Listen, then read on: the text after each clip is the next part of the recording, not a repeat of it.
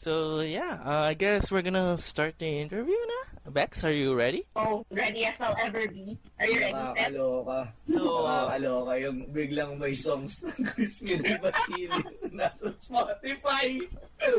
oh my goodness. Guys, chill lang kayo. Hindi ako masyadong, ano, hindi ako masyadong familiar sa mga kantang Pinoy din. Rinig-rinig ko lang pero hindi ko kabisado yan, guys. Pero pwede naman natin gawin yan. Pwede naman papasay sa inyo. Yeah. Ito yung lyrics. Tonight down si Oh, man. Christine, Lord tulong, kambal can you say mahal kita at hindi kita bibitawan. Oh my! Paki-record guys. oh man. Ang saya, ang dami yung... Yeah, Parang- mag- Take it for scientific purposes. We're going to ask you questions more on about your career as a dubber and of Mhm. course Mhm. a little bit on the comics as well since di ba po you've read the comics already. Uh, uh, yeah, I've, I've read it uh, a few months ago. I, uh, several months ago. Last year. Kasabay din ng ano, kasabay din ng series. Okay. So, first, let's get to your career po as a Hmm. dubber. And actually, we'd really like to ask, paano ka po naging part ng dubbing cast Ng Yeah. nitong uh, 13. project? Apa, this, Yeah, this yeah. project. Was there an audition or did they call you? Oo. Actually, what happened was, yung mga bossing, yung mga produ- yung mga nagpo-producing, nag- nag-launch nung project, nag-hanap sila ng mga director and dubber. Though, uh, primarily, hinanap nila yung director. Tapos yung director, nag invite siya ng mga, dahil siya yung mas baba din sa mga surrounded by voice actor, siya yung nag invite nung mga mag-audition. Tapos, tsaka ipaparinig din dun sa producer. Though, I think sa 13, ano, sabay-sabay yata nila narinig, ganun. Pero uh, what uh, Direk Rudolph did was, tinext niya ako, or I, I- messenger, sorry, in-invite niya kung pwede ako mag-audition sa ganito. And sa simula, dahil confidential nga, hindi pa nila sinabi. Sabi lang nila, ganitong working title lang. So, hindi ko pa alam. Eh ako naman, syempre, Ganun naman, uh, everyday yung buhay ng isang dubber or voice actor dito sa atin. Aside from recording in the studio and the other stuff that you do in your life, eh, ganun naman, halimbawa, may post ka ng mga ng reel mo, ganyan, i-send mo sa mga open for audition, o kaya makik- makakita sa groups, o kaya text ka ng mga director na napag uh, you've worked with in the past, tapos i-invite ka nila for an audition. So, so that's what happened. Dine- uh, minessage ako ni Sir Rudolph one day. Tapos nung una, hindi ko pa alam yung material, pero sa simula kasi i-invite ka nila, tapos sabihin nila sa'yo kung kailan kailangan, deadline, ganun. So hindi mo pa alam, hindi pa sabihin sa'yo. So ako naman, game, carry lang. So sabi ko, go lang, game naman po ako dyan kahit ano pa yan. Kung kailan ako pwede, tas kung kailan din po kayo pwede. Magsisend naman po ako. Though pandemic na nga ito, so yung audition sa pwedeng kahit sample pa lang ng boses mo sa bahay. Tapos nung umuha ako, sinendan ako ni Direk Rudolph ng script. Tapos nung nabasa ko, ayun, medyo nagka-idea na ako. Tapos yun, nung narinig ko yung material, hindi hindi sa akin binigay ng may video eh. So, paparinig sa'yo. Tapos, sabi, nakarinig na agad ako ng isang specific na voice actor na kakilala namin, na nakatrabaho ko na, nakatrabaho na ni Direk Rudolph. So, sabi ko, ay po, sa ano ka boses ni Kuya ganito? Sabi ko, ah, siya na to. Sabi ko, kasi ganun na ganun talaga eh. Sabi ko, oh man. Tapos sabi ko, you know, I'd still do it. I mean, uh, Direk Rudolph wouldn't invite me if hindi niya nai-imagine yung boses ko dun sa character or hindi niya naiisip na kaya ko gawin yung character. So, syempre, you give it your all pa rin. Tapos nag-audition ako. Tapos, yun, luckily, got the role. Woo! Ooh, that's that's exciting. Yeah. Oh, when preparing the role, you read the comics, right, Simon? Um, actually po, nung nalaman ko na ito pala yun, ah, I haven't read the comics when I did the audition. What what happened was they sent us material na may character background. Tapos nung nag-confirm ako na pwede ako, bago pa ako mag-audition, nung in-invite pa lang ako, hindi ko pa binanggit kanina. I mean, um, in-invite na ako. Tapos nung umuo naman ako, tsaka nila kami sininda ng material. So, you would hear the voice of the character. Tapos meron din silang papakita ng mga parang character description na nandun yung itsura din ng character tsaka kung anong age, gano'n. Tapos, nagbasa na ako ng, no, not exactly comics kasi I've seen 13, I like going to bookstores, by the way.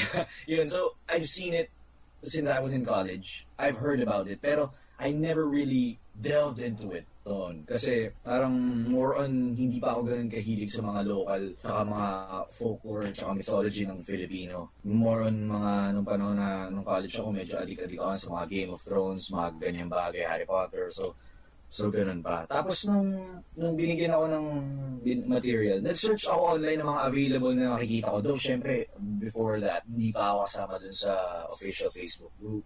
So, hindi ko pa alam kung saan magbabasa.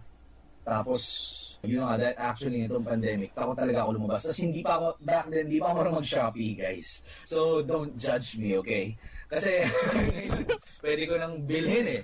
Ganun, ganun eh, madali na lang pala, I mean, na-experience, madali na lang pala bumili online. Eh, dati, hindi talaga ako marunong. Sinasabi sa inyo, kaya nga yung hindi ko pagiging, ah, hindi ako marunong mag-Discord, hindi rin ako ganun karunong mag-Shopee. Even Instagram, mahilig akong post, pero parang hindi ko alam na ganun pala pag nag-screenshot ko ng story, makikita niya. Ganun dati, may warnings. Nagulat ako, ay may warning, ganun pala. So anyway, ang nakita ko ng na-resource, tinignan ko lang may mga itsura, tapos may mga iba-ibang artwork ako nakikita na fan art, tsaka yung mismong yung mga preview. Tapos, edi more on black and white. Tapos, yun, binabaran ko lang actually. Binabaran ko yung mga available online nung simula. Even when I dubbed, I haven't read the comics. Please don't judge me. Ganun din yung nangyari sa akin. Pero, kakaiba yung naging development ko dun sa pagkaka, pagiging fond of the franchise. Kasi, of the comics. Kasi, after ko madub, tsaka ako bumili ng comics na available sa akin. Tapos wala pa rin ako dun sa group nung simula. Kasi syempre, we, when we dubbed it, obviously I can't tell anyone about it. I, I'm not allowed to talk to people about it. Yeah, we, Even until now, merong mga certain parts, you know, certain contents na hindi ko pwedeng sabihin kasi bounce ganun. So, nung wala pa rin ako sa group, so, nung bumili ako, syempre, una kong pupuntahan yung bookstore na available fully book and all. Tapos, bumili ako ng book, uh, 1, 2, 3. 1, 2, 3 yun. Tapos, nung binasa ko siya, sabi ko, masaya naman din ako sa nagawa ko. Kasi, well, Derek Rudolph, um, definitely, kasi bilang director, pag-aaralan niya hindi niya pwedeng banata na lang yan na nakaganyan. Lalo na si Derek Rudolph, gusto niya din na is researched beyond what is needed. you know? So, ganun. Kaya, nung nabasa ko naman, ah, kaya pala ganun naman din. Eh, syempre, yung binigay nila sa aming description, tsaka mga kailangan gawin. Nung nabasa ko yung comics, ah, pusa, sabi ko, ah, masaya naman ako, content naman ako sa nagawa. ko. Yes! Tapos, parang, though syempre, medyo, ah, kasi hin- hindi ko alam nung una na English pala yung 13. Para ako taga, Tagalog siya sa Yeah. Philippines. Ayun pala, English yung language originally. Tapos walang, walang version na Tagalog. Tapos, ang setting nandito sa Pilipinas. Which made it more interesting for me. Kasi, sa totoo lang, when I was in college, bago, um, nung magsisimula pa lang ako sa dubbing, dubbing bago mag-dubbing nung college, mahilig din, mas mahilig din ako magbasa talaga ng English. Parang hindi ako masyado, hindi ko ma, kahit, uh, admittedly, even before I was in dubbing, hindi ako ganun ka-fun sa mga tagalized. So yun, eh, well, I guess mas ma-appreciate mo pag nandun ka na sa mundong yun. Kaya, ganun ang nangyari. uh, that's great, that's great. Uh, in case you, you don't know Simon, uh, there's a, Yes, there's there's actually a Tagalog version of Trece, translated Mhm. by Bob Ong. I think it's Ah, yeah, limited yeah, na.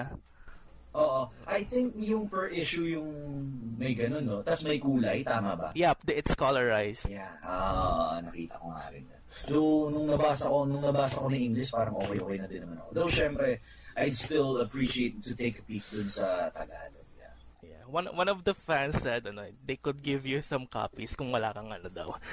If Oo you naman. Hello, uy, Chris na nag, nagbaba-fallacy. I mean, definitely, I wouldn't say no to that. Oh, ayan, Crispin. Ay, Just accept my recordings daw. Depende, baka naman sobrang obscene na ng mga recordings. Uy, hi, Sim si Kitty. Okay, sige. Hindi ako tatag.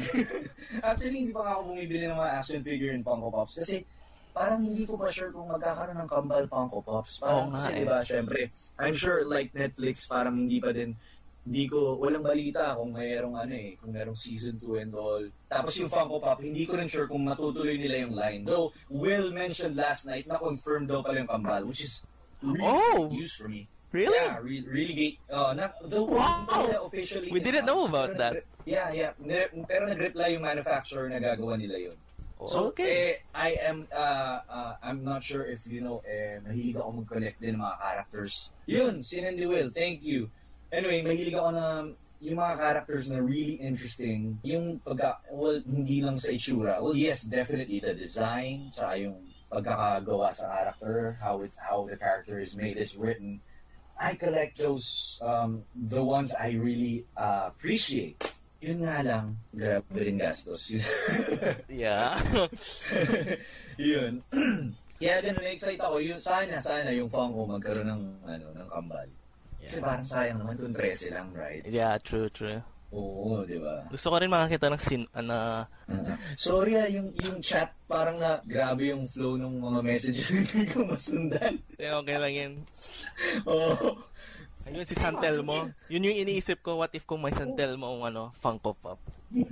Yeah, yeah, that would be really cool. Pero I'm sure kahit na ano, yung mga nagko-custom, magkakaroon yan, definitely. Dami ko na nga nakitang custom na Rese, tsaka, uh, I mean, Alexandra, tsaka Crispin and Basilio. Eh, sayang lang hindi hindi siya, guma, ah, hindi siya gumagawa yata ng sobrang dami. So, tsaka yung mga ganong customizers na ganun kagaganda yung gawa, usually fully booked sila. sabi ni Sim, Sim sige, sir, sabi mo sabi, behave muna, please. Behave daw muna, guys. Ew. so, um, muna, please. so Simon, recently you've read, read the comics, uh, the Tracy comics, right? Yeah. Is that the Nag-review first, ako, nag-review ako ng konti. yeah, is that the only one so far na Filipino comics that you've read? Ah, actually, meron, um, because of this, nag, nag, I looked up other artists as well, tsaka writers. Ang nabasa ko na it's a shame na mahirap hanapin is Tabi po by uh, Mervin Malonzo, I think. Oh, yeah, sinulat ko eh. Tawag dito, nung binasa ko siya, I, I was so glad na meron, available siya sa website. So sabi ko, nung nabasa ko, nung nabasa ko, parang isang araw ko lang yata binasa rin yun, tatlong volume. Ganun din, parang 13 rin, Yeah, hiniram ko. true. Kasi nang hiniram ko rin yung 13. Siyempre, naiiyak ako dun sa schoolmate ko. Hindi kami close nun eh. Pero alam ko lang din kasi na fan siya. Tapos friends naman kami sa Facebook and we've seen each other in campus. Tapos sabi ko, pwede mo mahiram. Pero bibilis ako isang linggo o kaya less than. Kaya nag-isang linggo kasi even my girlfriend sabi niya, gusto niya rin daw basahin. So sabi ko, sige, babasahin ko um, two days, three days, tas ikaw din ha. Pero naiiyak ako na masyadong matagal. So yun, yung tabi po, I really loved the sir, early 1900s. Kasi yun, I've mentioned kanina dun sa sa chat box natin bago mag-start. I love uh, any piece na period na 1800s, even before, sa mga Victorian, sa mga World War II, mahilig ako sa mga ganyan. Mahilig ako sa mga ganyan. That's great. Uh, have you, did you know that there's a adaptation of Tabi po rin? Sorry, what? Yeah, Yeah. yeah. Yeah, meron siya sa Signal TV. Yep. Actually, nag-download ako ng app na yun para lang mapanood eh. Though hindi ko pa natutuloy-tuloy. Oh, It's okay. been so, uh, I've been so busy the past month since nung nagka-COVID nga ako. So, ang dami ko rin inasikaso ngayon. Tapos, nagbalikan din yung trabaho. So, nag-work ako sa bahay tsaka sa ano. Kaya hindi ko ma... To be honest, pag nanonood ako ng mga series, naka-fast forward. I mean, I don't really like skip the parts because ako yung klase din ng tao na may subtitle manood. Ewan ko kung ganun din kayo. Yeah, Pero- true. Me too. Oo. Kasi mas na-absorb ko. Though pagka, ano, naka times 2 o kaya naka times 3. Ah, yeah. Nanonood ko. Kasi recently, because of what's happening, ang dami nangyayari. Parang hirap na hirap ako magtapos din ng series o kaya ng movie. Pagka normal na yun lang yung pagkaka-play.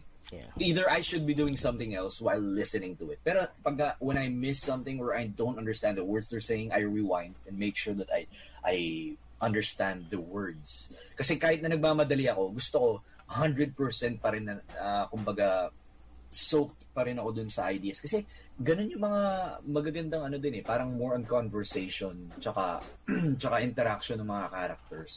Kaya ganun. Ganun ako na hilig manood. That's great. Yeah, that's So good to yeah, know. ganun. Though yung nga, kaya hindi ko pa matuloy-tuloy yung tabi po. Kasi walang, parang dun sa Signal TV, hindi siya katulad ng Netflix na, or ng ibang, ano na pwede mong i-play ng naka times 2 sa YouTube times 2 sa Netflix 1.5. So mas mabilis ng konti. Yeah. Di ba? So yung mga 40 minute or mong episode, pag manonood ka ng isang episode ng normal na series, magiging 20 minutes lang. So pwede mong dayain ng konti. Ganun ang hack, guys. Sorry, nagbabasa ako. Nakakatawa yung mag-bosses daw ako ng Prof. Rick Enrique. Speaking of uh, after Trece, I mean after Hmm. the adaptation, Are there secret projects you are working on right now or no? Naku, yung binanggit mong secret, hindi pa pwede din banggitin. yeah, actually, recently, yung mga project ko hindi pwede banggitin eh. Kasi yung mga before, nung panahon na meron pa tayong medyo marami-rami pang project sa ABS, tapos sa GMA. Kasi ngayon, more on view, di ba, Netflix, mga streaming, eh medyo mahigpit sila sa ganun. So, hindi ko masabi. Pero, uh, before, kapag dab ako ng, ano ba, na pwede ko sabihin? Ah, ha, ha, ha.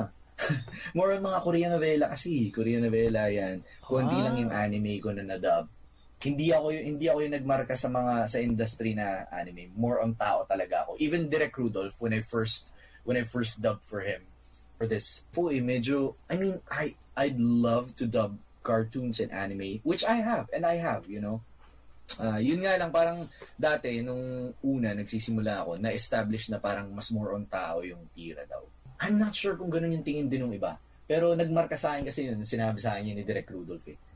Pero yun, ngayon naman, nakapag-dub na din ako ng ilang anime sa My Hero Academia yan, na-dub din namin yan. Tapos, yung ah, Knights of Sidonia, if you're familiar, yan. Tsaka Imagine Bone. Yun yung mga natatandaan kong anime. Oh. Tsaka, actually, yung first project ko pala ever noong 2012 was an anime for Direct Teng Masilungan. Hello, kung nakikinig po kayo. Hakuoki Shinsengumi, parang Samurai X. Rurouni Kenshin. Parang ganun yung setting niya din na Japan. So what, what really interesting. So what was your first ano ba uh, dubbing what was your first dubbing project if You know what? Actually, mali pala yung sinabi ko. Sorry, that was my, I think, my second anime. My first project ever as a voice actor was Kamisama Dolls. It's an anime too. Ang unang-una kong role, driver ng truck na pinutulan ng braso, tapos sumigaw. Ah! Sample nga, Oh, Simon. Uh, ah! Ayun po. Nakikinig. Sorry. Oh, may nagbanggit sa MHA. Yes, si Todoroki na dub ko siya, tsaka si Shigaraki. Yun. oh, Anyway, sa etong nadub kong Kamisama Dolls, if I'm not mistaken, hindi ko na matandaan eh. That was in 2012. Oh my gosh, nine years na pala. Tungkol siya sa mga parang mga tao na meron silang parang shaman king yung dating niya eh. Pero Kamisama means God yata or God sa Japanese. So parang dolls yung itsura. Para silang being na hindi nakikita ng mga normal na tao. Tapos nakakita lang yung may-ari sa kanila. Tapos may kanya-kanya silang, may kanya-kanya ding ability yung mga, yung mga god na yun. Though hindi ko na matandaan kasi hindi rin ako nagkaroon ng main character doon. Mga man one, man one lang. Oy, ito, itong pinutulan ng braso ko. dalawa kami ni Kuya. Nung kuya ko si Maliksi, si Christine de la Cruz. Dalawa kami kasi yung unang scene doon ina-establish na may masamang god. Tapos parang may dalawang truck. Alam mo yung mga typical na ganun, di ba, sa mga palabas? Uy, pare, ano, ganyan. Tapos nagdadrive sila, normal lang. Tapos little did they know it was going to be their last night on Earth. So yun, pinatay kami dalawa sa unang-unang scene namin. At least uh, from that point, uh, you got more projects, right, Simon? Yeah, yeah. Sobrang thankful ako. Thankful. Actually, nung 2012, ano ako eh, isang project lang nangyari sa akin, tas more on script writing for dubbing yung nangyari sa akin. Nag full-time na tuloy-tuloy talaga ako nung 2015 bago ako mag-graduate. Doon, thankfully, hindi naman ako nawala ng project. Tuloy-tuloy. Sobrang pasasalamat ko sa mga director, producer na nagtitiwala sa akin. Sa, sa tita ko. Yay! Okay. So speaking of uh, anime or shows, Yes po. um, are are there any anime you have been watching or any kind of shows? Shows like anime tsaka mga other TV series. Yes, like kahit live Mhm. action. Are there any Um, shows that you have been watching at the Yeah, moment? sa, sa anime, ang hindi ako sobrang hilig sa anime because I've watched uh, Dragon Ball, tapos MHA. Ngayon ha, nitong medyo meron ng access na pwede mong tuloy-tuloy yan. Tapos, ah kaso, ang iksi ng attention span ko, katulad yung sinasabi sa'yo, pag hindi ko na fast forward, hindi ko na tatapos. So, ah, My Hero Academia, pinanood siya siguro mga hanggang season 4 yata.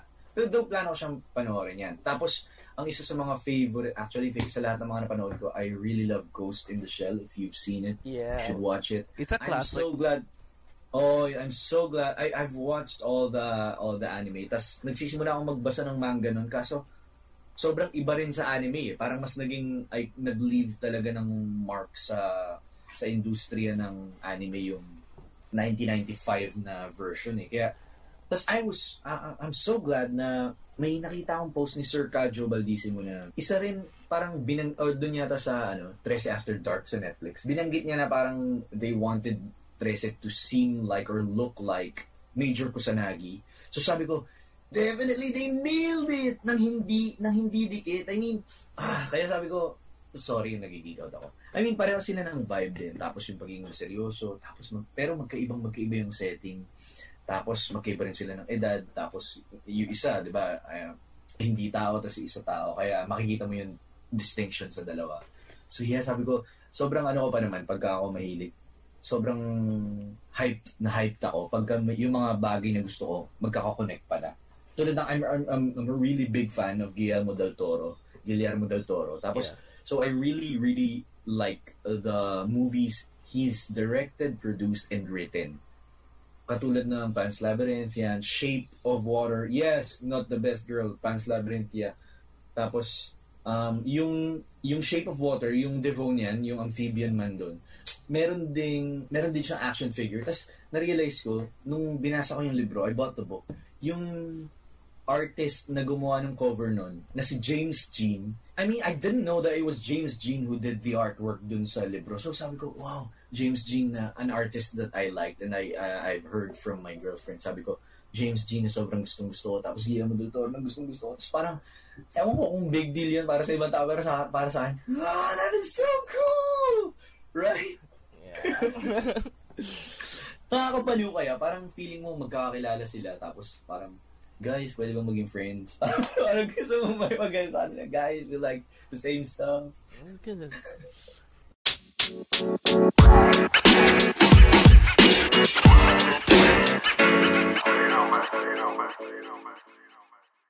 Bex, do you have any questions? Nikki is asking a question. Kung pagbibigyan ka na mag-voice ng character sa Ghost in the Shell, who would it be? Yeah, actually, I would love to voice Kuze sa anime version because... Oh, why? huh? Oh, um, Kuze is a great character. Yeah, he really is. But, uh, that's what I really love about characters. Uh, parang gustong gusto ko yung mga characters na gray. Characters that kahit nakalaban, parang kung nandito siya in the real world, parang you'd side with the villain. Parang ganon, di ba? Ang interesting lang. Kasi di ba he's fighting for the for this uh, for this group na naiipit. Parang I think naiipit sa gera na ginagawa ng gobyerno eh. Tapos parang related sa, hindi, uh, Laughing Man pala yung binabanggit ko. Anyway, natatandaan ko lang na ganun yung attraction ko dun sa character. Tapos sobrang saya ko na nadub ko, though nadub namin yung movie version ng Ghost in the Shell. The live action na. Though it's not really sobrang light. Pero sa akin, gustong gusto ko din yun. Tapos, yung pa nakakakilig, nadub ko yung Kuze doon tapos favorite, isa pa sa mga favorite actor ko, yung actor na nag-dub, na, na, na portray doon, si Michael Pitt. So yung mga ganong instances, di ba parang, ah, my mind, sasabog eh, di ba? Parang, ah, man. Ikaw si Kuze? Oh, yeah. Doon sa live action. Doon sa live action. That's oh. amazing. Yeah. Yeah. Yeah. Yung mga Sobrang sims. nakakatuwa. Nakakaano nga ngayon, nakakatuwa. Yun na nga hindi ko Simon, mahal na mahal kita. Sabi ni Crispin, mahal na mahal ko rin kayo, mahal na mahal din kita. Sorry. I mean, these days, sobrang nakakatuwa. Sobrang nakakatuwa yung, as a, as a voice actor, as a dubber, kung mapapansin nyo rin, kung meron kayong mga friends sa Facebook na voice actor, marami na sila, nag-share din sila. Well, not directly na claiming this and that. This is me, hindi ganun. Pero nag-share sila ng mga series, tas merong credits So, ganun. Kasi you can't claim publicly who you are dun sa mga, you know, Netflix and all. Pero, syempre, dito sa 13, in this case, nagpaalam din naman ako. So, kaya pwede. Though, dun sa ibang mga show, ganun. Eh, dati, syempre, more on puro TV yung mga nadadub, yung mga material na nadadub. Dahil uh, working man ka, hindi mo mapapanood. Ba? pagka uwi mo, wala na, balita na, o kaya you can play and you can stream the stuff that you've dubbed yun. So, Pop TV, may mga nadub dyan. Though I can't specifically say dun sa sa views sa Netflix. Pero, syempre, di ba, kasi as a, as a voice actor din, kailangan mo rin ma- I know that a lot of people say that they don't like it when they hear their own voice or they see their own work.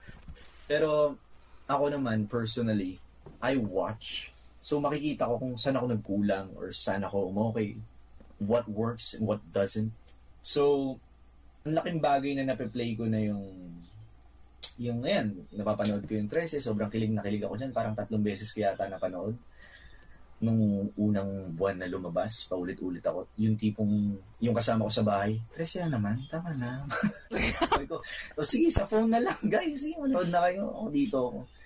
So, yeah, ganun. Medyo unruly. Hindi, masyado, masyado na makalat yung ano, isa nating member. Sorry, hindi ko na nga nakita eh. Kasi pagka nagsasalita ako, tapos nagbasa ako, napapatigil ako. Kaya hindi ko mabasa ng tuloy-tuloy. Okay, so other people are asking, si author, he asked, Sir, are you an enthusiast sa theater? Sorry, what? Um, do you like theater? Theater po. Ah, theater. Ah, actually, I've never, I've never performed uh, sa theater. Pero yung tita ko kasi, yung tita ko, the same tita that introduced me to the dubbing industry, uh, is a theater actress. She's also music teacher. Ngayon na, uh, nag-appear siya sa mga TV shows ngayon. So, siya yung theater actress ng family. Since I was a kid, tumira kasi ako with them. So, nagpa-play siya ng mga Jesus Christ Superstar, mga Phantom of the Opera, yun yung mga naririnig ko. Tapos, as a theater actress, meron siyang mga tickets na libre para sa family niya. Iilan na, limited man, pero nabibigyan niya kami. So, ma-attend ako. So, I really appreciate it. Sayang na hindi ako nagkaroon ng, even in my college life, hindi ako nag, naging part of it. Ang hirap kasi i-juggle. Tsaka, to be honest, guys, bilang voice actor, medyo sa when it comes to reading your lines and acting your lines, mas doable for me kasi nababasa mo eh bilang voice actor hindi naman nakikita ng tao na nasa harap mo yung script eh. Kaso kung ako magti-theater, parang makakalimutan ko agad lahat. lahat ng linya na ibibigay sa akin. Parang ako yung sakit ng ulo ng director na, ano ba itong isang to? Lagi nag-adlib. Stick to your lines, boy! ako yung gaganon yung director. kasi, kasi ganoon. So yeah, um, ang, ang totoong experience ko lang, nag-theater ako para sa simbahan namin. Sa, uh, I'm a Catholic boy na parang yun yung na sobrang hindi ako devoted. Sorry guys. I mean yung Friday, um, Black Friday, Holy Week, tapos magpo-portray ng, you know, what happened to Christ and Jesus. Isa ako sa naging performer nun, yung, yung kuya ko nag-perform bilang Jesus. Ako yung narrator ng mismong kwento. So madaldal din. Pero bilang narrator, meron akong kopyahan. so, so okay lang. Kunwari may hawak akong libro, pero nandun talaga ng notes ko, yung notes ko. Kaya, kaya nagawa ako ng maayos. So, yun lang yung ever na, yung isang experience ko na I guess masabi kong theater because though para siya sa simbahan, pero yun. Kasi yung tita ko din yung nag-direct nun. So, yun. Pero I attended a lot of plays na available dati din sa UP, tapos sa PUP din, tapos yung sa tita ko. Tsaka may friend ako na invite din ako na sobrang swerte ko. Kasi, you know, I'm not a rich guy. I don't have a lot of money. So, in-invite ako na manood ng Sound of Music. Tapos na-appreciate ko naman. I mean, I, I would definitely say yes for that pag kami nag-invite sa akin. Kasi I, I, I appreciate it. You know, opera, theater, I appreciate it. Okay, so now a lot of the chats are actually asking dub-related questions. Yeah, yeah. So, sige. I'm going to start with yung inask ni Nikki in her pins. She asked if, wait, no, I'm gonna begin with Ren because this is an interesting Sige. question. Tanong oh, pala, paano kayo nakapasok sa larangan ng voice dubbing? Yeah, By uh, Ren. Naka, nakapasok ako actually sa yung tita ko kasi is a, is a back then voice actress na rin siya. Ngayon nagde-direct na siya ng mga ng mga dubbing. Eh. Voice actress siya, tsaka writer siya. A lot of people start from there. So, siya, ang ginawa niya, um, pagka nagsusulat siya for uh, director, for a project, pinapaalam niya sa director. Okay lang ba na pasulat ko to sa tinatrain ko, tapos check ko na lang, tapos papasa ko sa'yo. Kasi gusto ko rin subukan na kung kaya ba nila. Tapos, so yeah, that, that was what happened. Tita ko, kuha siya ng script for dubbing. Tapos papasulat niya sa akin, tapos i-rephrase niya, sabihin niya sa akin, oh, ganito yan, mali niya, ganito dapat, mali grammar mo, mali yung punctuation, mali yung construction. Ganun yung tanda ko sa experience ko. So, kinokorek niya, tapos ipapasa niya sa director until the, there came a time niya, si Tita Teng Masilungan. Sabi niya, oh, okay naman yung ano ah, sige na, pag-auditionin mo na yan dito sa in-script mo, in-script niyo. So, yun yung Kami Sama Dolls. sabi sa amin, sige, try nyo na yan. Though, uh, unfortunately, hindi ako nakapasa dun sa audition. So, bida, bilang wala talaga akong experience kasi ilaw ako. Though, syempre, pagka nagsusulat ka kasi ng script for dubbing, you'll be translating, syncing, and acting all the lines para komportable yung, yung mga dubber pagka binanata na sa studio. So, kind of, meron ka ng you know, I knew what to do. Ang magiging adjustment lang, labanan ko yung hiya ko nung nandun ako sa studio. Tsaka, nung naka-headset na ako, tsaka may mic na. So, that's how I started. Nung, ano, in-invite ako for an audition. Hindi ako nakapasa, pero sabi naman ni, sabi ng director, pero okay naman eh, kung gusto nila, eh, kukunin ko na sila. Meron namang buga, yun yung term nila. Meron namang buga, kaya meron namang firmness yung pagsasalita. Kung willing naman, sabi niya, go. Tapos, yun, that's how I started. 2012, yeah, 2011 ako nagsimula magsulat. Tapos 2012, yung unang-una kong salang. Tapos mula 2012 to 14, nagsulat lang ako. Tapos 2015, doon ako nakasungkit-sungkit ng mga konting anime, movie, hanggang sa, yun, yun, kung san-san. Dub ng kung ano-ano, tsaka kahit even commercials kung meron. Though, sobrang dalang lang ng project sa akin. Kasi, isa rin sa commercials, kailangan din marunong ka mag-promote and mag-handle ng sarili mo online. Eh, ako medyo kung makikita niyo din yung social media ko, parang hindi ako ganun ka-active. Tsaka hindi ako ganun ka-post. Kaya rin siguro aside from that. Tsaka, I mean, the commercial, the commercial voice acting industry, parang ang dami din nilang resources na marurunong na they know what to do. They've been at it for years now. So, I think hindi pa yung mga studios or yung mga nag-handle ng talents, meron ng mga naka-shelf o mga handang boses para i-recommend sa client. Kaya medyo madalang din yung mga nakukuhang projects ng mga ano sa kung ganun magsisimula. Kaya sa dubbing, admittedly mahirap mag-train at magpasok ng boses ngayon because of the pandemic kasi nga 'di ba may risk. Kaya ang hirap din mag-train. Pero if we're being honest, ang daming nangangailangan ng writer tsaka ng bagong boses sa dubbing. So yeah. I think there are um, way more opportunities sa uh, voice acting. I mean, sorry, sa dubbing kaysa sa commercial. Though, mas maraming um, open na audition sa commercial, tsaka marami naghahanap. Yun nga lang, parang mas parang mas marami ng boses doon sa industriyang yun kaysa sa dubbing. Besides besides dubbing, have you done any any live action or in real life acting gigs, Simon? I, yung as in sa TV, ganun, or sa commercial? Yeah. Ah, hindi. Nagkaroon ako ng experience ng mga gumawa ng mga short film na mga ano kasi may mga schoolmate din ako dati na gumagawa sila mga short film, music videos. So, feature nila ako sa ganun. Pero hindi, uh, projects that made it big, parang, or mainstream, parang wala eh. Natatakot din ako kasi, tsaka, tsaka sa totoo lang, mahihayin talaga ako. Mukha lang ako walang hiya ngayon, guys. Pero, in front of the camera, uncomfortable ako. Parang mapapansin yun talaga. Pero pagka mga ganito, mga walang muka, kaya rin siguro sa dubbing na lang ako nag, nagtuloy-tuloy. Kasi mas okay sa akin yun. okay. Good. Yeah, yeah. Well, well, I mean, sa akin sa totoo lang, I'd appreciate it if I could get into the uh, the industry na ganun. Kaso ang hirap yata kasi like from scratch yung ganun eh. Tsaka pagka wala ang background sa theater or like acting lessons talaga, parang mahirap eh. So, definitely, syempre sa, sa dubbing din, sa voice acting din, kailangan mo rin talaga ng ganun. Parang mahirap, ng, parang mas mahirap gumawa ng reputasyon bilang artista. Lalo na ngayon. Diba? Bago ka pa pumunta ng TV or something na mainstream, parang mas dadaan ka muna sa theater. Kasi yung mga indie film, kumukuha sila sa theater na din, di ba? Kaya kung makikita mo yung mga theater actors, ang gagaling, di ba? Tsaka sila yung unang kinukuhanan din. Magkaka, yung sa mga nasa film school, sa mga theater theater courses na ano na kakilala rin. Kasi doon din galing na sa course o sa school na yun yung mga direktor tsaka yung mga naghahanap ng bagong aktor. Kaya sila sila yung magkakarugtong eh. Parang I think kailangan ko mag-aral ulit sa college or like take a course para to get there to actually to to make it. You know what I mean? We do. Ganun.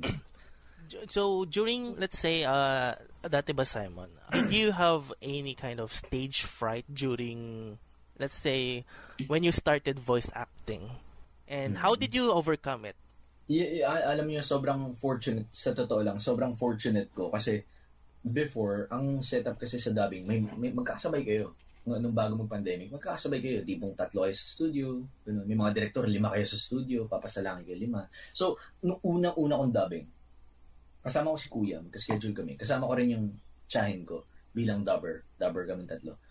Tapos, kasama ko sila, Kuya Maynard Llames, yan, mga bosses ni Megatron. Sobrang good vibes lang kasi nung mga nakasama ko.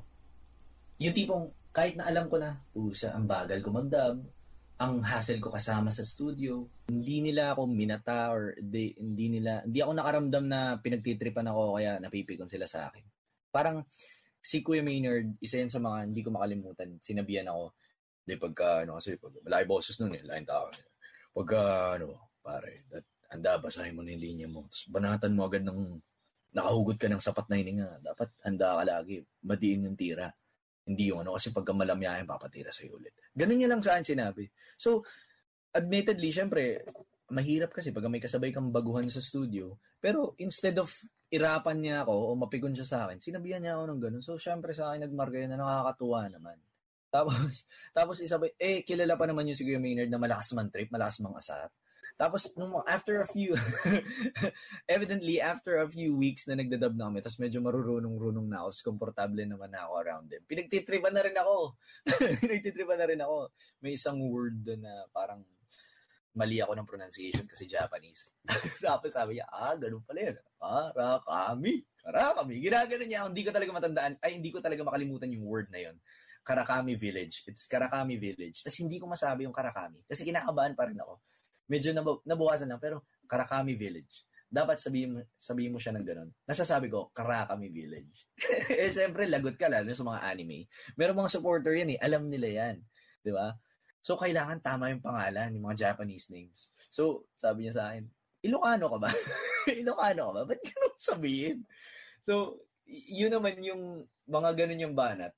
Pampalighten na lang ng mood para mabawasan yung stress, which, which really helped really helped. Tapos, sa totoo lang sa studio, mula noon hanggang ngayon, hindi ako nagkaroon ng kasabay na, ang, you know, ang inspiring lang ng mga nakasabay ko. Nakakatuwa lang na you can work swiftly, smoothly, and well with people. Kaya nakaka na-inspire talaga ako lalo na pag kami mga nakakasabay ako na alam ko nakasabay ko sila Sir Jeff Utanes yan, si Goku, si Kuya Noel Magat, sumalangit nawa si kalimutan ko yun. Nakalimutan ko isa, sorry. Pero nakasabay ko sila, si Kuya Noel Magat, Optimus Prime ng Pilipinas, Morgan Freeman ng Pilipinas yun, si Kuya Jeff Utanes, Goku ng Pilipinas. Nakasabay ko. So sabi ko, naka-block dubbing kami. So syempre, hindi ako pwede mag magpatagal doon kasi lahat nakasabay ko batikan. Literal na tatlo kami nakaharap sa mic, tatlo kami naka-headset. Tapos si Kuya Jeff yung director. So sabi ko, nakakakilig naman to. Tapos, pero never silang yung gaganunin ka pag matagal. So, nakaka-inspire lang. Though hindi sila sobrang mentor figure na ganito, ah, ganito dapat yan, tutulungan kita. Pero mararamdaman mo na they care and hindi sila nang titrip o hindi ka nila babatain, kumbaga. Kaya nakakatuwa. Kaya nakakatuwa lang. So, hindi ako naka-experience ng fright talaga. Well, definitely, there there were adjustments. Actually, even uh, every every project, kailangan iba-iba kasi eh. Hindi pwedeng laging kung anong alam mo, yun na yun. Hindi. 'Di ba? Paano pag ipadab sa iyo si si Joaquin Phoenix ng Joker, 'di ba? Hindi mo naman siya madadab ng normal lang eh. Hindi mo pwedeng banatan niyo ng kung anong alam mo lang. Kailangan mo siya i-preview lagi, kailangan mo kalimutan yung alam mo. Kasi uh, hindi mo siya pwedeng gawin na formula as a dubber. Yung totonuhan mo ng ganito para maging ano. Hindi. Kaya ganun. Kaya laging may kaba rin kasi 'di ba imaginein mo Joaquin Phoenix sa Joker tatagalugin. Siyempre, aabangan niyo ng fan. Tingnan natin, gaganunin yan, di ba? Kaya, nakakakaba din. Lalo yung mga project ng mga series na alam mong papanoorin ng tao weekly. O kaya, consistent, na hindi one shot. Meron ding, ano, meron ding worry na, ano, kailangan maayos. Pero, definitely, most of the projects na handle ng mga director na sobrang uhusay din talaga. Tapos, pagka in-invite ka ng director, lalo na pag hindi ka na pinag-audition, parang nakaka-flatter kasi alam mo agad na nagtitiwala sa yung director. Tapos in, in turn, whether or not kaya mo yung character o hindi, alam mo na mapagkakatiwalaan mo rin yung director kasi Katulad niya, halimbawa, nito sa 13, hindi ko alam, hindi ako nakapagbasa or anything ng specific na comics na ratrat. Ang nabasa ko lang yung mga nakikita ko online na available, tsaka yung tsaka yung material na binigay ni Netflix. Tapos, tiwala kay Direk Rudolph sa skill, tsaka sa knowledge, tsaka sa guidance ng director mo. Tapos, well, I guess natuwa naman yung mga tao. Kinikilig ako, nakikita ko yung mga banat ng mga banat ng kambal na kinakot ng mga tao. Fan man o ng hardcore fans man o hindi. True. So, nakakatuwa naman, di ba? Yeah. So, yun. Surrounded by really inspiring people lang. Ah, kaya That's med- good. na-overcome ko rin yung worry and judgment. Isa pa ako sa mga overthinker eh. Pansin nyo naman, di ba, sobrang daldal kung bilis ko magsalita kasi ganun ako medyo nag-overthink ako ng mga bagay-bagay. So, yeah, definitely there is worry and ano, pero thankfully na dadaan naman sa tiwala tsaka dun sa, you know, dun sa circle na lagi sa'yo kumukuha na alam mo na inaalagaan ka or you know pinagfo-focusan yung ganda ng show tsaka yung development mo rin as a, as, a, as an actor as a voice actor. Yeah that's what uh, the things that make me overcome yung mga inaalala ko tsaka you know. pero honestly iniisip ko rin nga mag mag-try out ng ibang career path eh. Kasi ang hirap ng buhay ngayon sa totoo lang guys di ba? Ayun, question. pero de- pero definitely uh, voice acting will always be part of my life. Parang music lang yan. Pagka mahilig ka sa music So, um, if you didn't take it, uh, if you di- didn't take being a voice actor as a career, what would you have taken instead? Yeah, in in an ideal world, I would say I'd be a writer or a musician. Kaso dito sa atin kasi parang hirap kumita pagka ganun eh. No? Pero I really, really love um, history, sociology, writing, literature, tsaka music. Yan. So, I guess one of those things I'd pursue kung wala. So, speaking of music, some of us uh, knows that you have a SoundCloud account, right? yeah, so, yeah, basically, you can make music. yeah. Mhm. Uh, can you tell about it? About uh, how, on how you create Ah, songs and music? nagsimula ako ng music kasi yun nga I think rooted din yun sa tsahin ko na yun nga music teacher. So may piano sa bahay she's always singing she's always playing stuff like that. Tapos yung isa ko rin tita na mahilig sa Rage Against the Machine. So sobrang contrasting lang ng taste nila. Pero definitely it's still music. It's still there.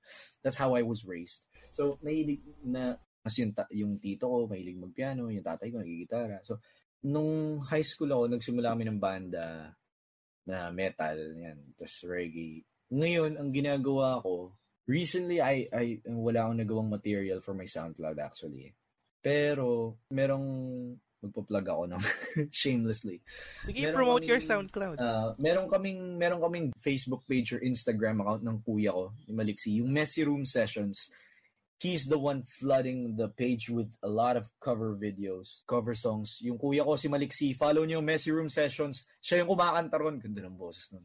Guys, Chris Stephen de la Cruz. Ewan ko kung nakikinig siya ngayon. Pinagtitripan ako nun eh. Sabi niya, "Magtatago nga ako. Kunwari ako si ganito. Tapos pagtitripan kita. Kaya, sabi ko, so yun, may SoundCloud din yun, Messy Room Sessions. Tapos, yung mga in-upload ko sa, mes- sa, sa SoundCloud ko, recorded din namin dun sa, yung Messy Room, yung sa Messy Room Sessions. Kasi parang, it started dun sa literal na Messy Room namin.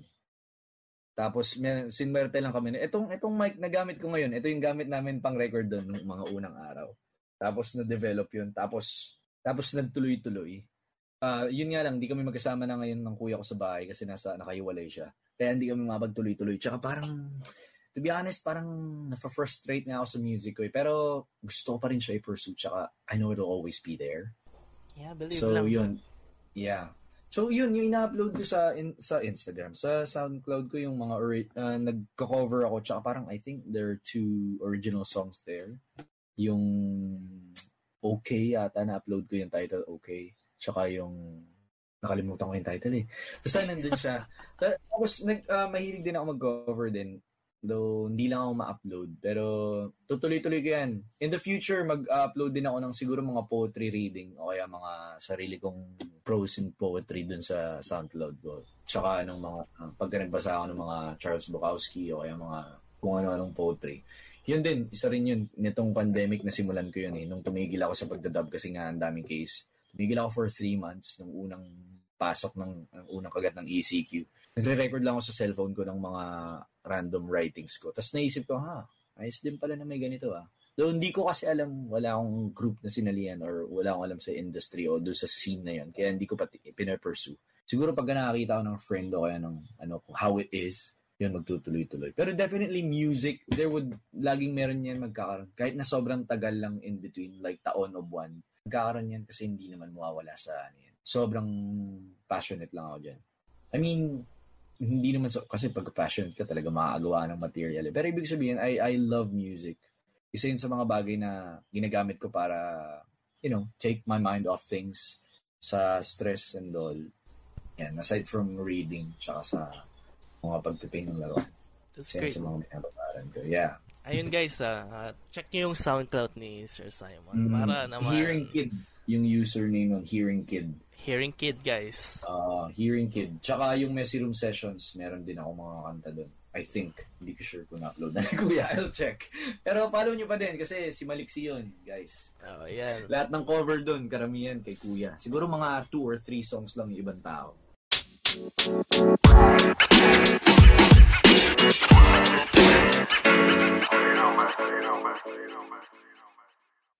That's great. Balik naman tayo sa voice acting. Is Mm. there, uh, let's say, may idol ka ba? Like, may idol ka ba sa na voice actor in general? Like, it can be Oo. international or local.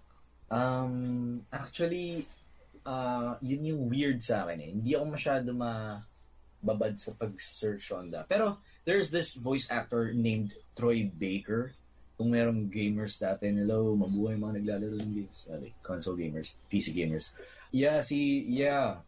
Si Troy Baker, siya yung isa sa mga, I mean, he voiced Joker sa uh, Arkham Origins na game. Tsaka, and Batman sa Telltale Games, which is really Yeah. cool. I mean, di ba? You, you voiced Batman and Joker.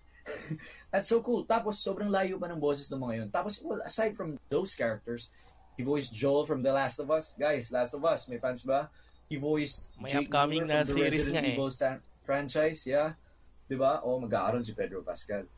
Ang ang la- ang lupit lang ng range niya. Tapos pagka narinig mo, parang normal din na ang ganda ng boses ng malaki na bilog. Pero iba-iba rin yung ginagawa niya. Kasi, di ba bilang voice actor, hindi lang kasi siya sa pogi ng boses, hindi lang siya magsistick sa ganitong klase ng boses. Pero, yun nga yung pangarap ko eh. Sabi ko sana ma-feature ako sa isang game din. Isa yun sa bucket list ko. Isang game na mainstream. That'd be so cool. Kahit na magsimula ako sa mga ano, mga yung mga goon na pinapatay lang ng main character. Pwede na ako ron. It's a step. Let let's say uh example, what what video game franchise would you like to be in? To be a part of? Definitely, kahit ano lang, isa lang ako sa mga clicker o zone, uh, walk, or runner ng, ng, ng Last of Last Us. of Us. Masaya na ako, no? Pero, yeah, I, I really love Last of Us and the Resident Evil franchise. I know Resident Evil is just really cheesy and parang nakikipagsuntukan ka sa napakalaking BOW and unrealistic. Pero isa yan sa mga ah, nag-inspire din sa akin sa voice acting kasi nung when I was in high school, I played Resident Evil 4. Tapos yung character Same. ni Leon. Same. Yun! Favorite Ah, character? Leon S. Kennedy. Oh my gosh, I just remembered. Never, never mind. May ano lang. Bakit? Ah. okay lang. oh, then naalala ko na dinab namin yung Resident Evil Vendetta. Oh, Na talaga? ani- oh, dinab ko dun si Chris Redfield tapos kinikilig lang ako. Thank you Ate Mina ng DJ. Woo! I love you. Damn. That's Oh. cool. Pero, yeah, yeah, I know. Pero, to be honest, fan ako ni Leon Kennedy kasi nababaran ko yun when I was in high school. Yeah. Siya yung, when I was a kid, I knew of the Resident Evil games, the Code Veronica games sa PS2, 1, 2, 3, 0. Pero, I was too scared when I was a kid. Tsaka ang hirap niya laruin bilang bata. Ang hirap niya laruin. Kasi Especially siya- tank controls siya, di ba? Oo, it's a puzzle game. Puzzle. At saka yung controls niya may medyo mahirap Oo, din. ma- mahirap pa yung classic eh. Kaya nung high school ako, when I was able to play Resident Evil 4, Yep. A funny story, nung bumili ako, fake na game, naglolo ko siya hanggang chapter 4 lang, tapos hindi na naglo-load. So bumili ako, nung, bag, nung fourth year high school ako, nung, or parang first year college, ng, ng isa pang CD, tapos nung ginamit ko, gumana. Tapos nakapaglaro ako ng natapos, tapos sabi ko, ah, pusa, grabe talaga. to." Saan Kasi console, it- Simon? sa PS2, PS2, PS2, PlayStation, oh, P- PlayStation boy ako. I mean, so yun, sobrang addict na addict ako ron kasi inspirasyon ko yun, yung Leon S. Kennedy ng Resident Evil 4. True. Tapos So- yung Krauser. Krauser, yung best. niya. Yeah, yeah. Better get a move on. Yung ganun boses, galing sa kanya yung mga ganun ko. Ginagamit ko yun hanggang ngayon. Tsaka si Sadler. Oh, My, my. Yung ganun yung Lord boses. Sobrang, Sadler. so, ang laking to, oh, lob. Si Merchant. Salazar. Merchant Simon. Yeah, yeah. Boy, boy. What are you selling? No, I'm serious. Sobrang laking influence no. True. Sobrang laking influence nun sa akin sa pagbabali-bali ng boses. Hanggang ngayon, ginagamit namin yun. Dude. Sa mga crowd, sa mga man 1, man 2. Yeah. So, uy, may list to ng ano, Resident Evil Vendetta. Thank you, G. Gra- Grace ba? Gratch, gratch. Gratch, yun. So sabi ko, sobrang, ano, I'd, I'd really, I'd, mababaliw ako pagka nasama ako sa Resident Evil games. Kahit na minor character lang. Sorry, sorry Sam, sumigaw na, sum, tunaw na tunaw daw siya. Sumigaw, sumigaw kasi yata ako. Pero yan nga, ang galing-galing nga. Yeah. Yun, astig lang yung tanong. Thank you. Uh, what do you, uh, speaking of Resident Evil 4, di ba may upcoming na remake? What what do you think about that? Yeah, actually, sa totoo lang, hindi ko na alam kung ano pang gagawin sa remake. Kasi, pag nilaro mo yung Resident Evil 4, ang Okay naman tanging- siya, di ba? lim- ah, ang, o- ang tanging limitation nam doon, yung pagka naglalakad ka kasi, pagka babaril ka, kailangan mo huminto. Yeah, true. ba? True, true. Resident Evil 4 and 5 is like that. From Resident Evil 6, pwede ka nang bumaril habang tumatakbo naglalakad, which is really good. So I guess that's what they will change from that. Tsaka, graphics. Yeah. Pero maganda pa rin naman eh. Tsaka, I mean, iconic yung dating, yung pagiging jagged ng edges. I don't, I don't think magkakaroon pa ng maraming, ng maraming, maraming changes sa Resident Evil 4 kasi solid siya para sa akin. Yeah. Parang the length din for a gamer. Kahit marami siyang flaws, ah, kahit may flaws siya, parang feel ko masterpiece na rin. Yeah, yeah. Isa, isa rin siya sa mga nag-revolutionize nga ng ano, di ba? Ng genre na, True. ng Resident Third Evil. third person Kaya sobrang- shooters. Oo. ganun. Okay, so last question for for being a VA. What is your advice for those people who wanna be Oh. voice actors? I would say na yung mag-absorb kayo ng napakaraming material. Like, katulad niya, nun, huwag mo mamaliitin yung mga nakikita mong ganun when you're a kid. Katulad ko, Harry Potter. First time ko maka-encounter ng British sa Harry Potter when I was a kid. So, it's so foreign to me na lagi kong ginagaya, nilalaro. So, ang laking tulong pala ng ang, ang laking tulong pala ng ganon sa akin ngayon. Kasi, Dumbledore, di ba? Bobosesan mo yun, lalaruin mo. Yung Leon Kennedy mo sa Resident Evil 4, magagamit mo pala. Yung Lord Sadler, magagamit mo pala sa dubbing. So, absorb a lot of games and read a lot of stuff. Watch a lot of movies, whether you like it or not. Pero, try. Try mo lang lahat kahit na iba-ibang klase. Tapos, i-absorb mo yung mga sa tingin mo magagamit mo. So, kasi, definitely, ganun. Yun yung mga binababaran ko eh. Uh, books, when it comes to writing, ang laking tulong ng books. Tsaka yung pagsasalita mo and reading, when you're reading out loud, it helps. And when you're watching a lot of stuff, American accent, tsaka yung mga kung ano-anong accent, tsaka yung mga animated na movies, ang laking bagay nun. Ang laking, laking tulong sa akin sa games, voice acting. Ang laki lang ng impact. I think most of us naman, kung naglalaro tayo, gusto natin i-imitate yung, kung for example, idol mo yung character na yun, syempre, you're gonna Mm. try to, try to be, to be him or her. Mm, mm. Yeah. Laking bagay na akala ko nga dati, di ba nakikita natin yung mga bata, mga ganun-ganun sila. Pero makakatulong pala yun.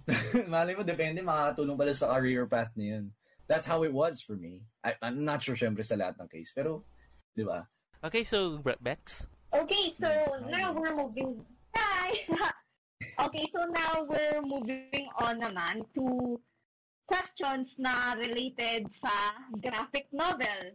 Since you've read the books, we're gonna ask kung what was your favorite creature or tribe in the books?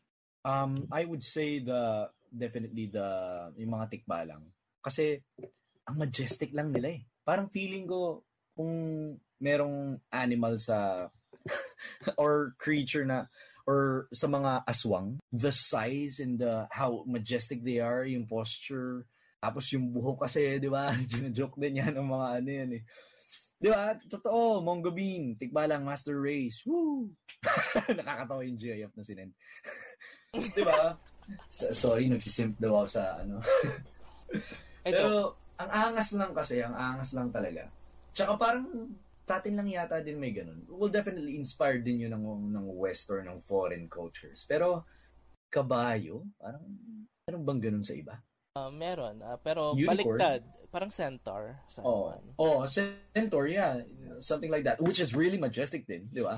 Kasi dahil dun sa size, tapos yung ano, parang ang wise din ng itsura ng mga centaur sa Harry Potter, di ba? Yeah. Sponsor daw lagi ng shampoo yung mga tikbalang we always make main and tail jokes when Maliksi is around. So, relatable. So, next naman, since um, you've read the entirety of book three, right? So, uh, yeah. when reading the novel, what was your favorite moment dun sa Kambal? What was your oh favorite God. moment that involving yeah. them? Sa book three. Actually, gusto ko yung ano, gusto ko yung pagiging feral nila, yung nung you know that they they always have each other's backs. Kasi, let go of my kuya! Di ba meron silang ganun yung nung unang dumating yung unang dum- I'm not sure exactly if that's the scene or yeah, I think that's it. Yung hindi, they had no idea that Tres is on their side. Di ba? Nung papatay na sila ni, sorry guys, spoiler, kung meron mga, papatay, sila, papatay na sila ng talagbusaw. Tapos, sinagasaan ni Alexandra yung talagbusaw. Ah, ni, hindi ko alam kung sino nagdo-drive si Anton ba o si Alexandra.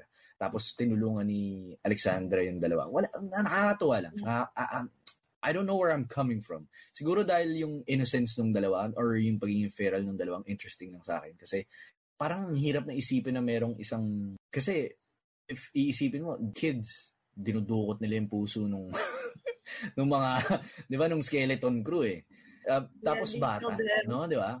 Oo. Tapos yeah, how Anton has handled uh, how how Anton handled the kids growing up. Parang and him giving having faith in them, parang nakakatuwa lang 'yan. So tapos nakakatuwa na yung simula ni, yung simula ng relationship nung Kambal tsaka ni Alexandra parang magkaaway nga sila. So yeah, it's a, it's a shame pero actually it's not a shame na hindi ko nabosesan yung bata kasi hindi ko naman din kaya bosesan yung ganong kabata. Diba? May mga scene din sila konti pero hindi ko naman kayang is ano din yun. Pero maganda, maganda yun yung magandang scene dun sa comics na, na nakita ko. Yung una nilang encounter, I guess. Tama ba? Yun ba yung una nilang encounter?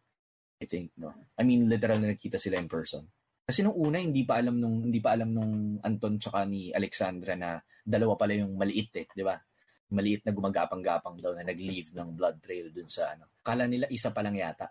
So, ganun. Kaya nung dalawa, nagulat din sila.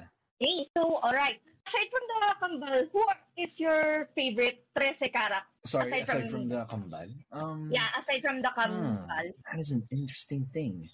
Hmm. I would I would say yung anong pangalan ng ano, yung airpat ni ano, Senyor Ar eh, Senyor Armanas ba? Yung airpat ni Maliksi? Yes, si Senyor Armanas. Yeah. I'd, I'd say ang angas lang din kasi nung dating niya na nasa yung pinakita siya sa ano na na nandun siya sa yung shadow nung malaking tree na looming over him tapos hindi mo pa siya kita nung una. Tapos silhouette pa lang nung una. Tapos ang ganda rin ng pagkakaboses ni Kuya RJ dun sa sa anime. So ang angas lang ang angas ng itsura niya sobrang divine nung dating para sa akin. Other than singer Armanas, are there any other characters, female characters that you like? Actually, But, ano nga eh. Actually, iniisip ko nga, nung sinabi, nung nakita ko din yan, sabi ko, iniisip ko, sino? Pero, if, if we're being honest, parang walang sobrang prominent na female character sa sa comics or sa anime anime din eh. No? Parang wala akong nakita. I would say Alexandra kasi wala lang breaking stereotypes sa, para sa akin breaking the norm yung pagiging ganun niya which is ideal ang cliche man ng sagot ko. Pero yun, kasi parang hindi pa ako nakakabasa ng specific stories uh, more than like more than two cases o isang case, isa or two cases na babad sa babaeng character. So the the, the Darna or the yung ano, ang interesting din nun yung lumpo yung pinag uh, yung inspiration for kunwaring Darna.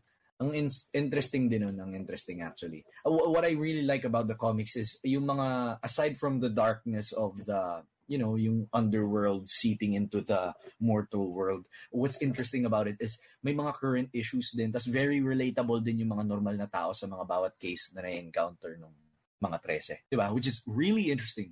Really interesting. Ang galing ng pagkakagawa nila, sir, doon. Hey, meron ba kung nahanap kang simi- similarities between you and the Kambal? Like, are there character traits that you find in yourself?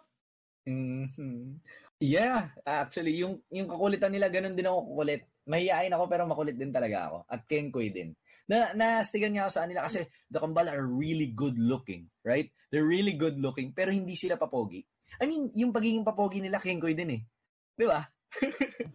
yung nakakatawa. Kaya yun, may Very makulit ako. sila. Oo, makulit na Kenkoy.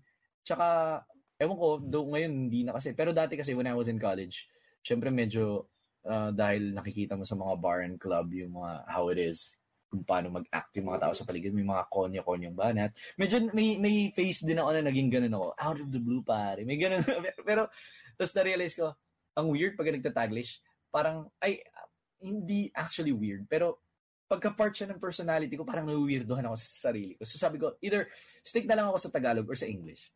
Kung mag-Taglish man ako, hindi ko na paghahaluin ang accent. ganun. Pero na-imagine ko parang ganun yung kambal din eh. Sa totoo lang. May pagkaganon sila eh. O baka dahil din siguro English kasi yung material tapos meron Tagalog in between dahil may mga terms na Filipino. Kaya may ganung impression sa akin. Though I'm not sure. Pero ganun lang yun na naisip kong dating nila. So yeah, yung kakulitan, kakain ko yan. Yung enerhiya nila. Tapos, yun, I guess, na wala na ngayon, wala na ngayon sa personality ko, yung pagiging medyo konyo magsalita. yeah, actually, tama si Sam. Medyo, medyo kanto na medyo konyo. Parang konyo magsalita, pero umasta kanto. Parang ganun. May balance sa pagkakanto Ah. and konyo nila. Ah, uh, Ganon. ganda. Kanyo? What? Sabi ni G, kanyo daw. so, yun na yung term na gagamitin natin, G. Oo. Konyo sa So, kanto. so mga kanyo boys. Oo. Alright. Anyo boys. May, meron tayong bagong ano, may na-coin na term si ma'am or sir. Kung ano mang gusto niya. Fans are so smart.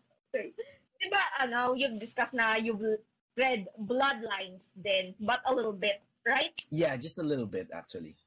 Okay, so ano yung naging reaction mo, yung nakita mo, yung female na kambal? Really interesting concept. Really interesting. Really, I, I, I liked it. Sayang, parang tama ba? Pero parang isa lang yata yung line nila or parang isang page lang sila lumabas. Pero sobrang nahype ako. Akala ko nga magtutuloy-tuloy. Nabitin ako, wishing sana magkaroon pa ng story na ano din. Tsaka ang ganda ng dun sa story na yun, I'm not sure if it's a what if or something. Pero ang interesting din nung, nung itsura ni Alexandra doon. Ang parang mas experience na siya kaysa dun sa nakita natin sa sa anime or dun sa sa first few books ng comics. Parang mas mature lang yung dating. Tapos yung Cam Campbells, Campbells, Campbells, ang interesting din. Para silang BFFs tuloy. Well, definitely they're BFFs. Pero they're sisters, if that's the case. Kung babae silang tata. Na, na, ang, ang interesting lang more mas mas nakaka-break ng stereotypes and norm yung dating nun kung magkakaroon ng another branch na ganun na tuloy-tuloy. Which would, uh, I assume, would people like. Really is very interesting. And I think one time pumunta dito sa Discord si Sir Budge and I asked Hmm. a question, bakit uhay? Kasi um, those Campbells actually belong to Lolo Alex, which is si Lolo ni Alexandra. They, yeah, and they were what do you call this a part of a theater where they have to fight to the death and sinave din Oh. sila Oh. And yung ba yung ano? Yung ba yung, yung ba yung sinabi na pinanggalingan ng dalawang mask din? yes sa kanila Sila yung unang originally yung users, kumbaga? yeah, yes po sila po yung unang users Oh. nung mask Whoa, that is so Tapos, cool. I didn't know that. yeah tapos nung namatay sila the mask was left to Oo. Lolo so Oh. that's why we got when they appeared bigla din kami and we were paano sila no paano Hmm. si- how are they alive. Akala ko they were killed already. Mm. Sabi ni Sir Budge, fuck, if they stayed with the Tresses, that would have have happened.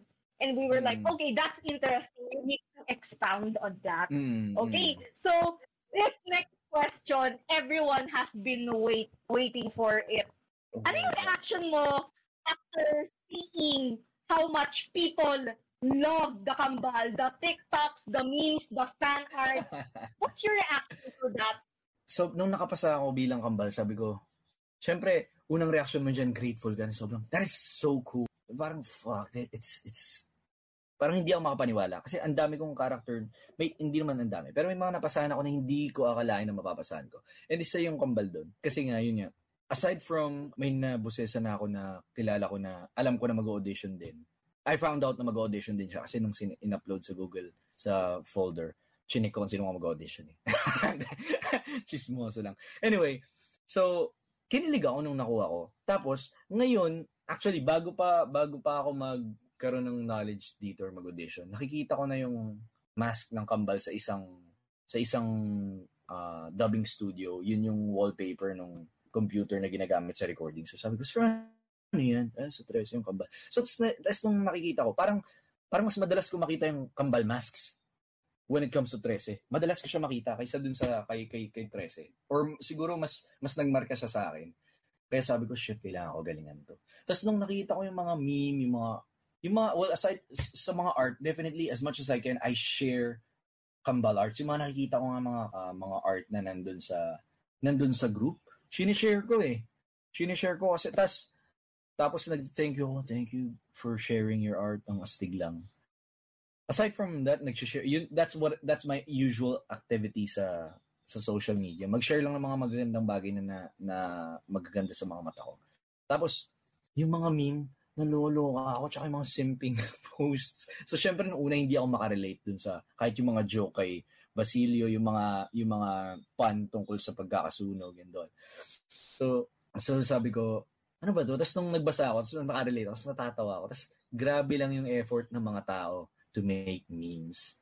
Pati yung mga maliksi, nakakatawa. Tapos when it comes to dun sa mga sa mga thirst tweets and simbing, that's not Nat- natatawa ako kasi oh, yung simping memes, natutuwa naman ako kasi well eh, kay, lalo na sa group natin. Parang walang judgment eh kung sino man nagpo-post. Kasi 'di ba sa society, ay ano ba yan, basta sumato, mga ganyan. Pero nakakatuwa na kahit naman in public ngayon, uh, I mean sa social media, nakakatuwa lang na yung humor tsaka yung pagsisimp sa kambal. Eh parang hindi siya like it, hindi na siya tabu yung something a post like that. Na, nakakatuwa tapos nakakaloka lang ang ang witty lang ng mga banat ng mga tao. As for me personally, parang sa akin wala lang naman siya kasi parang hindi ko naman napapogi yung kambal eh. Hindi naman yung boses yung sinisimp ng mga tao. The characters themselves are what they're simping for which is understandable because the kambal are really good looking dudes. Tapos underneath the coats and the suits that they're wearing, I'm sure maganda rin ang physique nila. And maliksi too. Kaya, and you know, uh, father, ano din, Father Matty rin. So there's actually official art where naka, ano lang, naka, dito, naka swimsuit lang yung kambal. Uh, talaga, may official Yeah. artwork. Hindi ko pa nakikita. Hindi ko pa Yes. nakikita. Yes. Um, Gratch, can you send it over? Um, the kambal actually have tattoos. Well, um, they look like tattoos, Oh. but they're actually balat from Talagbusaw. Kasi di ba you saw in the Oh. comics, he had like a lot of those tattoos, but those are Mm. actually balat, and they have a balat. Um, Mm, I didn't one on know. each gun. I think I think Crispin has one in the right and si Basilio in the left. Mm-mm. Shoulder, shoulder. Guys, can you show up that ano, that art if there's anyone there? Yeah, Mm. and nakabikini din si Alex noon and she has Ah, okay. Kala ko yun. Yeah. yeah.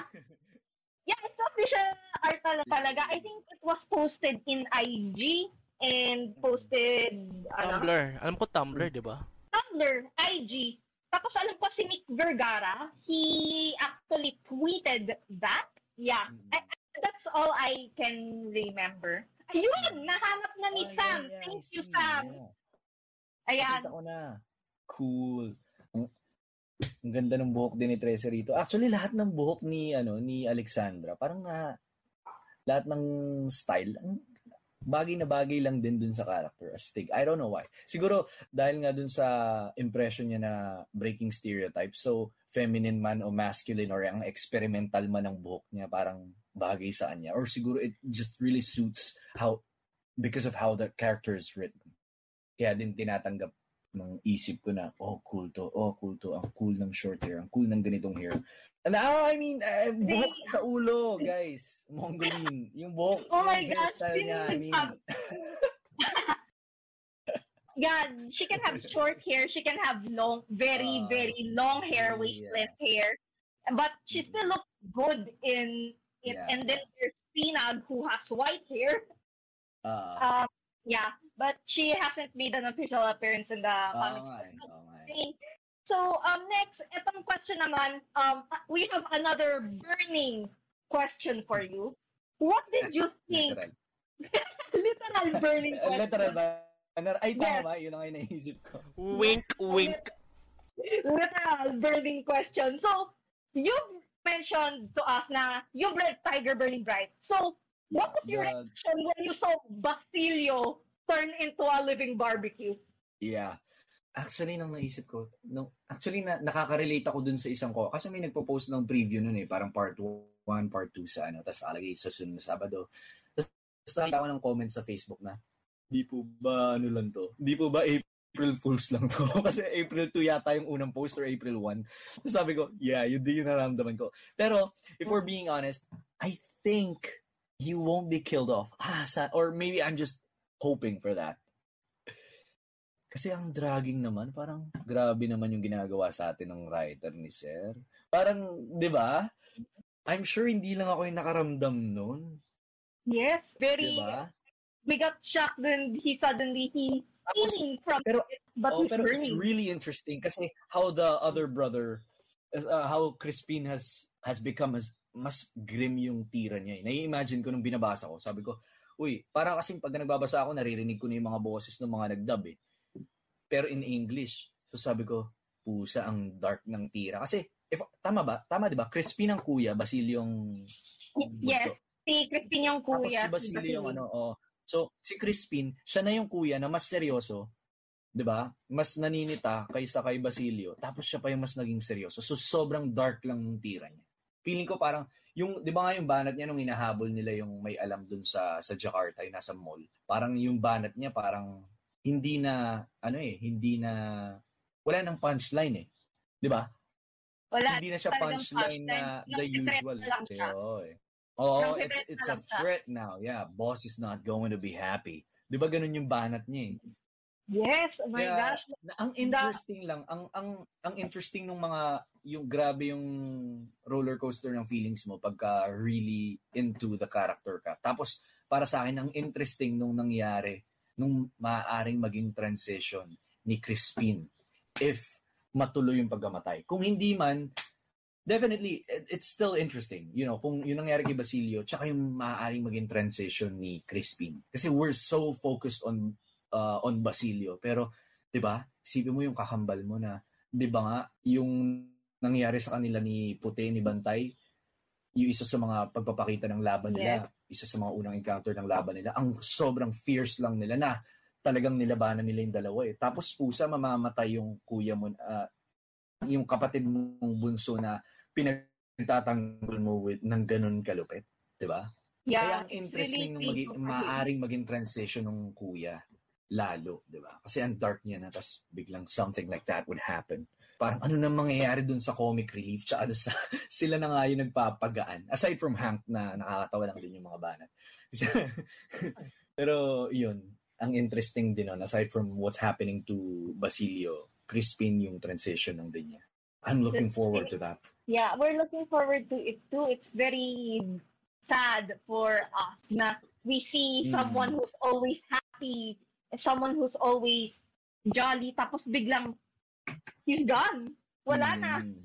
Mm. Ang seryoso nga nung bu- lahat ng preview eh. Walang walang joke na ano eh, di ba?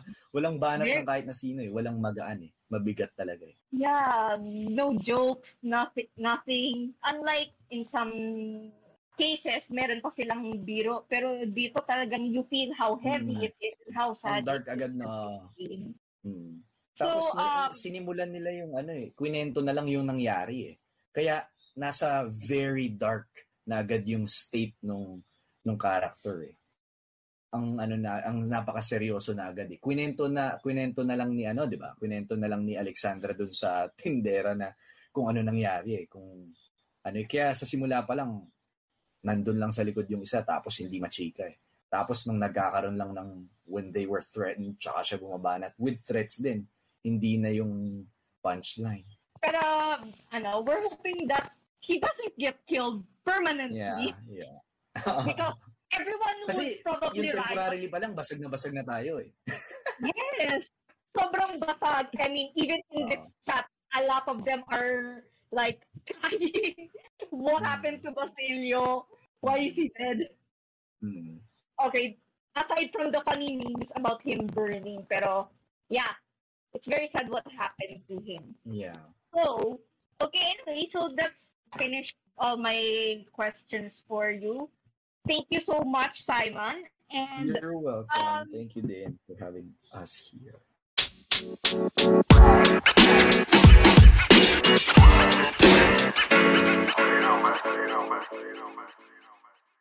for right now, uh, we're going to request if you can read some lines as the kabal. Mm.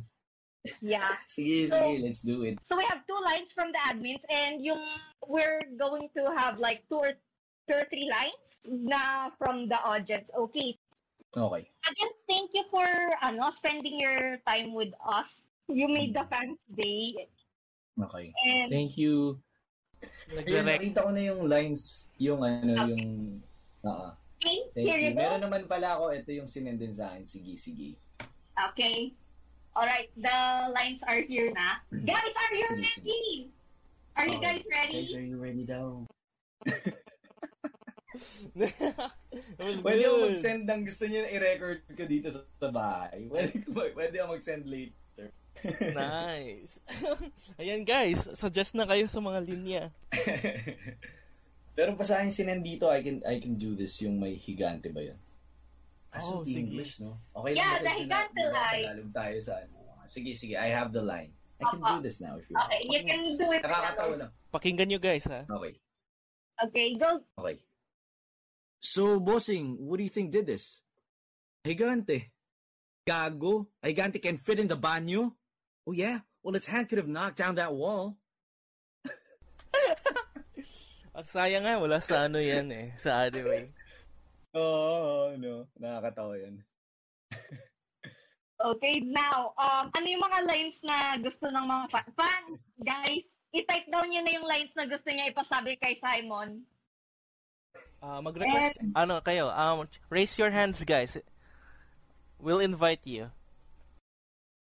Nakakatawa yung If Christine. you It's your time to shine. Yeah. Nakakatawa si Sim si Kitty. Huwag ka muna mamatay. Ano ka ba? Ilalam, i-release pa lang yung book 8 to. Saan ba galing yung line na mahal kita, huwag mo ko bibitawan? Oh, sige, ang order ko daw bulalo. Sige, gawin natin yan. Sige, sabihin nyo. Hintayin ko yung go signal ng host natin, guys, ha? Okay, so, um, yung kay G, parang parang G. ano yung meme na yun, Simon? Yung fly alam like a butterfly. Yung hindi ako makarelate eh. Yung order ko bulalo yun, nakakatawa yun eh. Sige, sige, yun na lang. Yung order ko lang. Yun na lang. Yun na lang?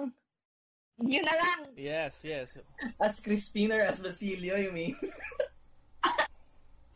Hmm, sino ba? Sino ba mas nakakatawa? Um, si Oh, Christine sige, hindi. Cafeteria Sige, siya. gaw- gawin, gawin natin yung ano, gawin natin yung yung bunso. Tapos nagre-reklamo kunwari sa kuya.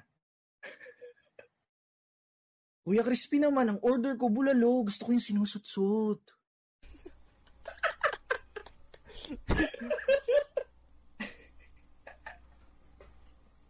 I will play this and listen to. Just...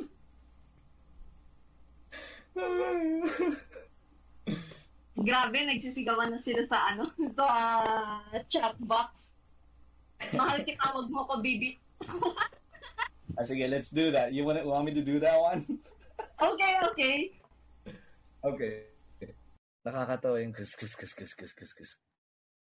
To a jowa daw. Okay, sige, sige. Lover jowa. Ang Korean novela yung kalalabasan nito, guys. Oh. okay, game, game, game. Mahal kita. Huwag mo akong bibitawan. Nice. Simp na kayo, guys. Mag-simp na kayo.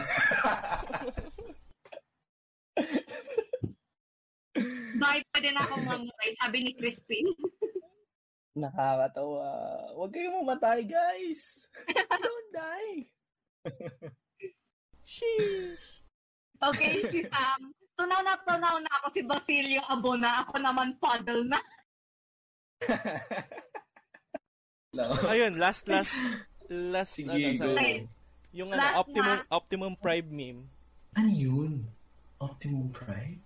Si Optimum Pride, yung dude na nakakita ng Optimum Pride tapos sin- sinasabi niya sa girlfriend niya si Optimum Pride daw yun. Oh. It, Okay. Ano yung mismong line? Hindi ako wala. Oh my gosh, wala. I, I, I need wait. uh, the link. Ah, reference? Okay, teka lang. Sige, Guys, ito na. May nag-send yata. Ano yung link? Sige, gagayahin natin to. Let me, let me, let me play it. For... Ang sakit sa lalamunan ng puso. Oh, shit. Wait, let me write down the exact words. Nakasulat na siya, Simon. Ah, nakasulat na ba? Ah, Teka, nasa chat. Nasa chat daw. Nakakatawa who's your daddy. Ah, teka, si, nasa mid ako. Ayan. Teka, teka. Nasaan ba yun? ayan, na- nasa chat. Okay, nasa chat. Ang dami nilang nilagay. At uh, yung puking inang yan. Puking ina ba yun? okay. Teka, isasara ko lang yung pinto ng opisina. Baka mas scandal yung kapitbahay ko. okay, game. You ready? Yes. Game. Puking inang yan. Optimum Pride. Bossing. Tangina, Optimum Pride. Bossing, look. Magaling! Best. Let's give it up for Simon, guys! Yay! Palakpakan natin. Thank you. Ngayon lang ako. Nauulit ka. Tawa. Excuse me, sorry. Thank you, Simon. Kung if you have something to plug, if you if you have something to plug, you can say it right now. Well, yun. Panoorin nila ulit yung 13. Sige, para magka-season 2. Hindi ko alam eh. Hindi pa ako confirm eh. True. Para magtuloy-tuloy, oh. Kung hindi man, supportahan yung box. Yun. Tapos yung social media, yung Instagram namin ng kuya ko. Messy Room Sessions, Instagram, Facebook, tsaka SoundCloud. Tapos Hearing Kids sa Instagram kung interested kayo sa mga pinagsasayangan ko ng oras. Di kasi pwede i-plug yung mga nadub ko eh kasi confidential eh. Basta nood kayo sa view. Nood kayo sa view. Yes. Merong mga may mga Korean novela dyan, mabobosesan nyo naman. Hindi ko masasabi kung sino eh. Basta, yun. Um, ah siguro sa yung I Want TFC, panoorin nyo, ah, Weathering With You. Yun, nadub ko yun. Wow. Tapos, sa Pop TV, yung My Hero Academia. Yan, tapos, yun pa lang so far eh. Sayang, wala akong ma... ano. Hindi ako handa, sorry. Hindi ako sanay mag-plug. okay. Okay, thank you. Ayun. Once again, palakpakan natin si Simon. Thank you po. Thank you so much, Simon. Thank you. Thank you for Thank you po. joining. Opo naman, anytime, anytime. So sa mga sa mga audience guys, um if you've noticed, 'di ba may attendance when you join the but by the time you join the thread TGP chat, it's an as an attendance for an upcoming giveaway. So a- announce na lang namin 'yan. Okay? Okay, thank you so much everyone for tuning into the Great Balete podcast. Have a good afternoon and bye! Yay! Bye. Thank you so much. Thank- Bye. Ingat mga bossing. Thank you. This is Crispin. This is Basilio. And this is the Great Balete Podcast. Don't tell bossing!